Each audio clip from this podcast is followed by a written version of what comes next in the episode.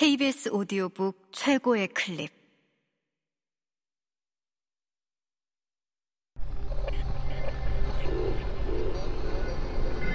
KBS 오디오북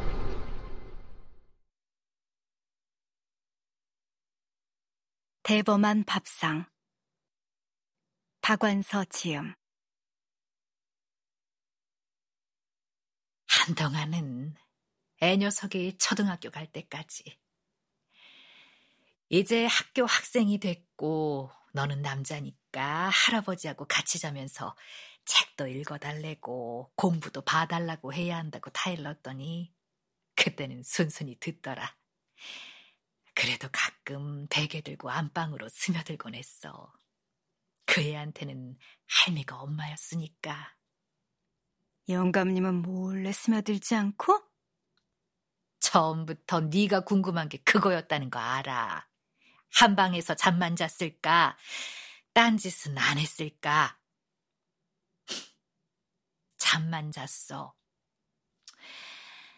그렇지만 영감님이 딴짓을 하고 싶어 했다고 해도 거절하지 않았을 거야. 그 짓이라도 그 영감님에게 위로가 될 수 있다면 말이야. 그까짓 게 뭐 그리 대단한 거라고 못 내주냐 못 내주길. 목석처럼 살았다는 건지 성인처럼 살았다는 건지 나 같은 속물은 못 알아먹겠네. 네 말을 못 믿어서가 아니라 그렇게 아무렇지도 않은 사이에 여보 당신도 아니고 한이가 뭐냐? 닭살 돋게. 한이? 아, 3살짜리가 말 배울 때부터 할머니는 한이, 할아버지는 하지라고 하는 걸 고쳐주지 않고 그냥 따라했을 뿐이야. 하지 진지 잡수시라고 해라. 한이한테 빠이빠이 해야지 하는 식으로. 매사에 그런 식이었어. 그의 어린 양은 마냥 받아주고 싶어 했고 그 애도 그걸 알고 우리 품을 떠나는 날까지 혓짧은 소리로 하지, 하니 했으니까. 그뿐인 줄 알아?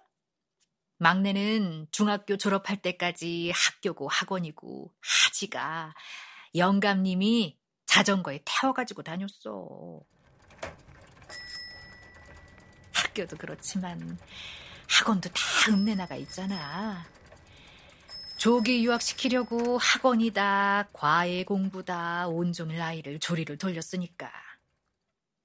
당신이 오래 못 살 거라는 걸 알았는지 줄창 끼고 다니고 싶어하는 것과는 난판으로 떼어내고 싶어 조바심을 하더라고. 보통 부모들 같으면 자식이 독립할 시기를 대학 졸업하고 취직할 때나 시집 장가갈 쯤으로 잡을 텐데 그 양반은 큰애한테는 일찍부터 대학은 미국 가서 다녀라. 그래야 자립이 빠르다. 동생은 그때부터 네가 책임져야 한다. 이런 식이었어.